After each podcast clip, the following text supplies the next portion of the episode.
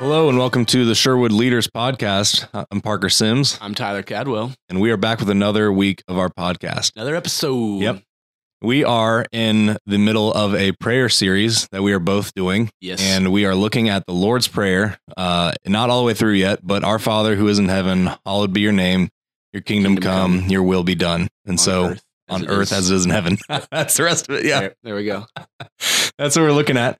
Um, yeah, and just focusing on what that means, why Jesus told us to pray for that, what we're praying for when we do that, how it's actually like a really revolutionary way to pray, and it's just a cool template to use to pray for those things. Yeah. So I'm going to be specifically focusing on kingdom. I think Ty is speaking a lot on kingdom as well, right? What do you got going on? Uh, so yeah, we're talking about kingdom and what that means, and you know, we talked about that in the woke series way back when. Uh, but um, as we've gone along, we've tried to continue to talk about that. But Mhm. then um, we're kind of bringing that more to the forefront because as we pray, "Let your kingdom come," like what does that mean? Mm-hmm. um, kind of diving into what that looks like. And really, what that looks like is bringing heaven here. Yep. Um, which is kind of a, a weird um, mental image. Yeah. What does that look like? Yeah. It's crazy. Um, so specifically, we're looking at uh, for the middle. Our second question is Matt is looking at Matthew six ten, um, and asking, "What do you think God's kingdom looks like?" And I'm going to give them options. Okay, loving others, forgiving others, being at peace with others, uh, seeking healing uh, when others are trying to hurt Mhm. or other. Yep. Seeking restoration.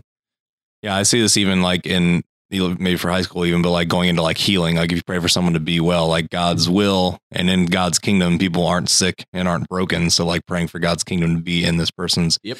body is like praying for healing and restoration in that as well. Yeah, so that's kind of our bottom line of we want to um, put our trust in who God is. Uh, so prayer is an act of trust that God is who He says He is, and so when we pray, we want to really pray for His will, and so align ourselves with God's will. Yeah, Yeah. it's a really crazy concept, but like what Jesus is, yeah, pretty clearly saying here is that we're praying that we want heaven and earth to be the same place. We want earth to look like it does in heaven. And so praying for that and wanting that and seeking that. And that's a really, really powerful thing. And I feel like that should honestly affect like all the rest of our prayers that we do, right? Like every other prayer should be through the lens of like, we want your kingdom to be here in this thing we're praying for.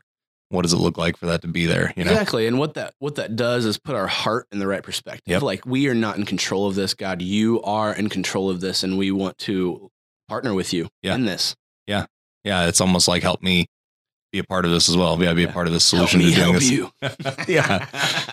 Just So gonna be a good week Uh, though. It's always fun talking about the kingdom and talking about that with kids and hopefully getting them to see that yeah, Jesus made this new way to live in God's kingdom here and now and in the future.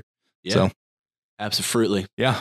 So thank you guys for uh, listening, stopping by. Short little episode this week, but we know you guys have busy lives going on. So hopefully this helps you out with uh, planning what you're going to talk about and the conversations you're going to have with these kids this week. Yeah. Appreciate you guys. Thank you for being on our team.